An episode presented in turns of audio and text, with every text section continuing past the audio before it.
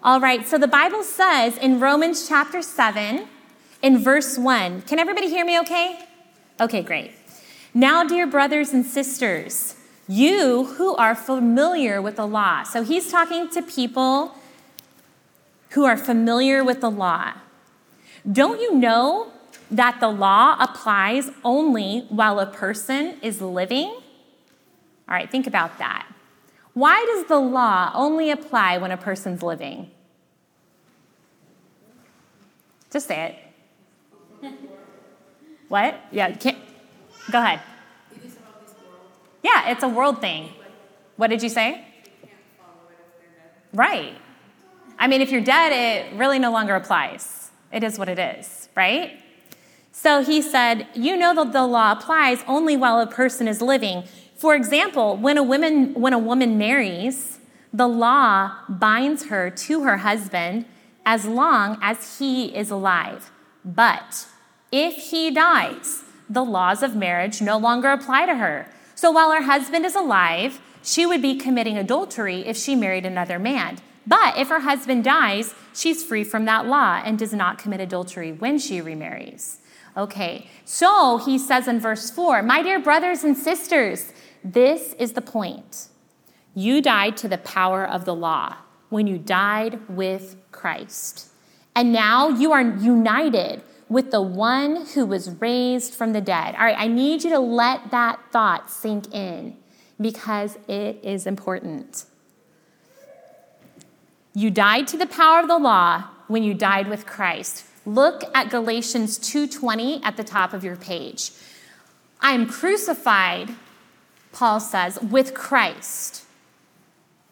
I am crucified with Christ, nevertheless I live. So there's not a physical death happening here, there's a death to our flesh. Yet not I. All right? It's not me that needs to be living this life anymore. I'm not propelling this life forward, but Christ liveth in me. And the life which I now live in the flesh, I live by the faith of the Son of God, who loved me and gave himself for me. Now, I love the next verse, so I tacked it on. 221. Uh, I do not frustrate the grace of God. For if righteousness come by the law, then Christ is dead in vain. And you might say, I know that I'm not saved by grace, or I'm not saved by works. I know that. But how often is it when we understand the concept that we are saved by grace that we try to live our lives in the flesh? all of a sudden, I can tell you, I've been there and it happens all the time, right? And you have to correct it. That's why Paul didn't just say, like, I'm crucified with Christ. I did it one time. He says in another part of scripture, I die daily. And really and truly, if we're being honest with ourselves, we're gonna need to die moment by moment. I mean, how many times can you be like, I'm feeling so good, I'm walking so close with the Lord, and in 30 seconds, one thing that one thing can happen that sends you in a tailspin of frustration, and your flesh rises up and either tries to solve a problem or fight what the Spirit of God is trying to do. So I'm not going to frustrate the grace of God, for if righteousness come by the law, then Christ died in vain. So whether you are living or dying, you're the Lord's. And He is going to work his grace through your life, not just to save you, but to help you to walk with Him day by day, moment by moment. Does this make sense? It's funny how we can hear it, but sometimes the living it out is a little tricky. I want you to look at something here. I put a definition on your paper, and the definition is legalism. Have you guys ever heard the word legalism before? Have you heard of that? All right, so basically, this is what it means. And I've heard, I've heard different people have different definitions for legalism. Like, some people are like, oh, legalism is when you tell me, like, I can't do that because I'm a Christian. That's not actually what that means. So I want to make sure that we define exactly what legalism is. By the way, if somebody loves you enough to come to you and tell you that something that you're doing doesn't reflect Jesus well, thank them for it. Be a grown up Christian enough to thank them for it. What a blessing. Even if they don't do it in the right way. And let me tell you, I've had people do it in the wrong way to me before. Legalism. Legalism is an attempt to secure righteousness in God's sight by good works. All right, you are not going to secure righteousness in God's sight by good works. Does everybody understand that concept? We're saved by good. But here's the problem as believers in Jesus, what do we often do? This next part. Legalists believe that they can earn merit, earn or merit God's approval by performing the requirements of the law. If I do what God says, He will love me more. If I don't do what God says, He will love me less. Is that true? It's a lie from the pit of hell. That's how the world operates. That is not how God operates. Can you earn God's love? Can you earn salvation? No. So, the way that we got saved is the same way that we must live our lives. Now, are we more effective in our Christian life when we are obedient? Yes. Can we show more people love when we are obedient? Yes. But we get the cart before the horse when we're trying to think that we operate the way that the world teaches us to in God's kingdom, or that somehow God operates like the world does. He does not. All right, we're going to go through the rest of this more quickly, but that part I feel like is just so vitally important to this whole chapter. So he says, I'm going to go back to the beginning of four. So, my dear brothers and sisters, this is the point. You died to the power of the law when you died with Christ and now you are united with the one. You are united with the one who, ra- who was raised from the dead. Who are you united with? Jesus Christ. You are joint heirs. It doesn't make sense. It's not fair. We do not deserve that. But that's what God says. And He says, as a result of this, we can produce a harvest of good deeds for God. Not because He loves us more, but because we want to produce a harvest of good deeds for God. Because I don't know about you, but I don't want to live this life that God has granted me for anything but His glory. And anytime I'm tempted not to, I want Him to help me remember that I do not want to do anything else but live this life for His glory. I do not want to squander the treasure of Christ in me, the hope of glory. So in verse 5, it says, When we were controlled by our old nature, sinful desires were at work within us. Okay, yes, that's obvious, right? And the law aroused these evil desires. And you might be like, well, how does the law cause these evil desires to arise? Well, let's just think about this for a moment. You tell your kid, don't touch that. What do they want to do? Touch that. And we're the same way before Christ. Our will is mm, And it can be that way a little after Christ, but I bet if you are being honest with yourself, if you've received Christ, you know there's been a change. He starts to work, and it might be a little, uh, but we kind of do it with a little bit of like, oh, I know this is the wrong idea, you know. So, anyway, we had this sinful, the law aroused the evil desires that produced a harvest of sinful deeds, and the sinful deeds are resulting in death. Verse 6 but now we have been released from the law. And it's like, wow, we've been released from the law. For we died to it and are no longer captive to its power. Now you might say, this is confusing. I thought we're still supposed to obey the stuff that God said. let me tell you this I used to worry incessantly if I was obeying the Ten Commandments. Before I got saved, terrified. After I got saved, still very watchful.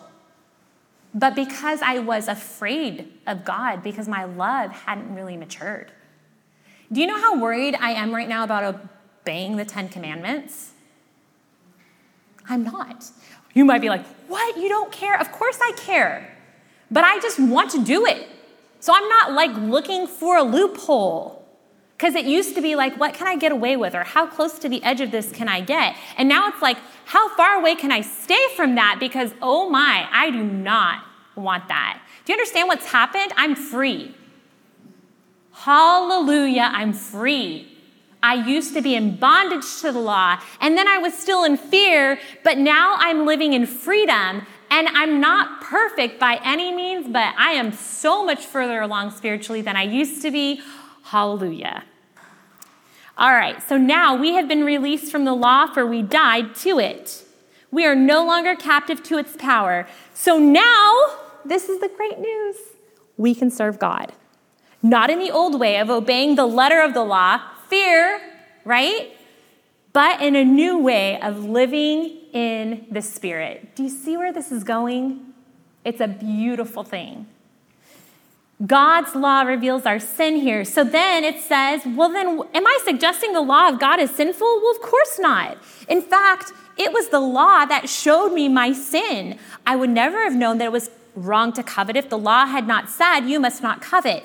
But sin used this command to arouse all kinds of covetous desires within me, right? The things that I'm not supposed to do, I'm like, ah, I'm doing it. If there was no law, sin would not have that power. At one time, I lived without understanding the law. But when I learned the command not to covet, for instance, the power of sin came to life, and I died. So I discovered that the law's commands, which were supposed to bring life, brought spiritual death instead. Verse 11 Sin took advantage of those commands and deceived me. It used the commands to kill me, but still the law itself is holy. Its commands are holy and right and good. There is nothing that God says that I don't think is wonderful, but I'm not obeying it out of I have to or fear. It's love. Verse 13, but how can that be? Did the law, which is good, cause my death? Of course not. Sin used what was good to bring about my condemnation. Damaris, can you check that door? Thank you. To bring condemnation to death. Let me go back. Sin used what was good to bring about my condemnation to death. So it's using the law to show me you're condemned, you're done. It uses God's good commandments for its own evil purposes. So, the trouble is not with the law, for it is spiritual and good. The trouble is with me, for I am all too human, a slave to sin. I don't really understand myself, for I want to do what is right, but I don't do it. Instead, I do what I hate. But if I know that what I am doing is wrong, this shows that I agree that the law is good. So I'm not the one doing wrong, it is sin living in me that does it. And I know that nothing good lives in me, that is in my sinful nature. I want to do what is right, but I can't. I want to do what is good, but I don't. I want to do, uh, I don't want to do what is wrong, but I do it anyway. Have you ever been there? Guess what? That's a good sign that you're alive. You don't want to do it. You're in a war the spirit against the flesh. Verse 20 But if I do what I don't want to do, eh, I am not really the one doing it, it is sin living in me that does it. I have discovered this principle of life that when I want to do what is right, I inevitably do what is wrong. I love God's law with all my heart, but there is another power within me that is at war with my mind. This power makes me a slave to the sin that is still within me. Now, that sounds like there's no hope. but tune in, we're not done. Verse 24 Oh, what a miserable person I am! Who will free me from this life that is dominated by sin and death? Verse 25 Thank God. The answer is, is in Jesus Christ our Lord. So you see how it is. In my mind, I really want to obey God's law, but because of my sinful nature, I am a slave to sin. Now, we're not done. Let's dive in because there were no chapter breaks in the Bible, these letters, okay? So let's go to chapter 8 and verse 1. So I really want to obey God's law, but because of my sinful nature, I'm a slave to sin. So now, there is no condemnation. And I like what the King James actually says here better, to be honest. Here it says, There is now, I'm sorry, there is therefore now no condemnation to them which are in Christ Jesus, who walk not after the flesh, but after the Spirit. If you're not walking in the Spirit, you're going to feel condemnation. Now, there's not condemnation, but it's going to be feeling it, right? You're not going to be feeling that peace of God. And in verse 2, it gives great instruction for how this battle can lighten up. Because you belong to Him, to Jesus Christ, right? The power of the life giving Spirit has freed you. So, are you in bondage to your sin? No. The Spirit has actually freed you. But the Bible teaches us that we have a choice. We can walk in the Spirit and not fulfill the lust of the flesh, or we can lean into the flesh and not obey the Spirit of God. And whatever part we feed the most is the one that's going to be in charge. Now I used to, and I'm not I'm not trying to like pick on anything, but music's just been on my mind a lot. I actually wrote the last this week at Crosspoint, and I wrote it about music. I don't always write Crosspoint's emails. Philip often does as well. But it's been on my mind a lot lately. Um, have you ever noticed, and I, and I love music. I mean, some music that the world makes is really fun, right? And some of the lyrics are fine, they're not bad. But have you ever noticed that when you do not listen to God's music, it's just really hard to focus on Him? It's like it takes you someplace that you've been in your past, in your weak moments, and it just draws you in. But I'm telling you, turn that worship music on, and it's like the atmosphere changes. And one of the things I've noticed in my own life, I'll, I'll be honest, it's like a rare, rare occasion. And I'm not trying to sound super spiritual, but it is a very rare, rare occasion. Like, I actually just don't do it myself. Like, I'm not gonna turn on music the world makes, like, ever. I just don't. If somebody else is playing it, I'm not gonna be like, turn that off right now. You know what I mean? It's like, that's fine. I mean, oh my goodness. I was somewhere the other day and they were playing music, and I was like, it's like a public business. And every other word was an F bomb. And I was just like, rats, you know, how sad that this is like normal, right? Why? And then as Christians, like, we don't want to be taking that in. Like, yuck, right? Like, how can we think about God? I mean, I'll tell you the one thing I was doing, I was like, Lord, help these people to just like want to know you. God, this is so sad that the world thinks this is cool, you know? That kind of stuff. We don't need to judge them, but start praying. Like, we can use it as a, a call to prayer. But um, anyway, I don't want to get off track because we really do need to finish music is powerful. And it takes us to places that we may not want to go to. So we need to be careful what we're listening to. And you might say, like, why does it matter? I'm glad you asked. Ephesians chapter 5, look at verse 17. So God is telling us in Ephesians chapter 5 not to be unwise. So if we're talking about um, there's the life giving spirit that's freed us, Do you not want to live in the life giving spirit that has freed you? And music's one example. If I didn't hit on your sin, then cool. And, and listening to all non Christian music, I'm not going to sit here and tell you that's a sin. That's between you and God. I'm just telling you in my own life, I can't walk with God and listen to that all the time. I just can't. I can't. I walk closely with God when I do what He says right here. So he said, Don't be unwise, but understand what the will of the Lord is. So here's some instructions he gives us Be not drunk with wine, wherein is excess, but be filled with the. Well, you might be like, But how do I do that? I want to be filled with the Spirit. How do I do it? Great, I'm glad you asked that. Look, he gives us the instructions in the next verse speaking to yourselves in psalms and hymns and spiritual songs singing and making melody in your heart to Taylor Swift? No.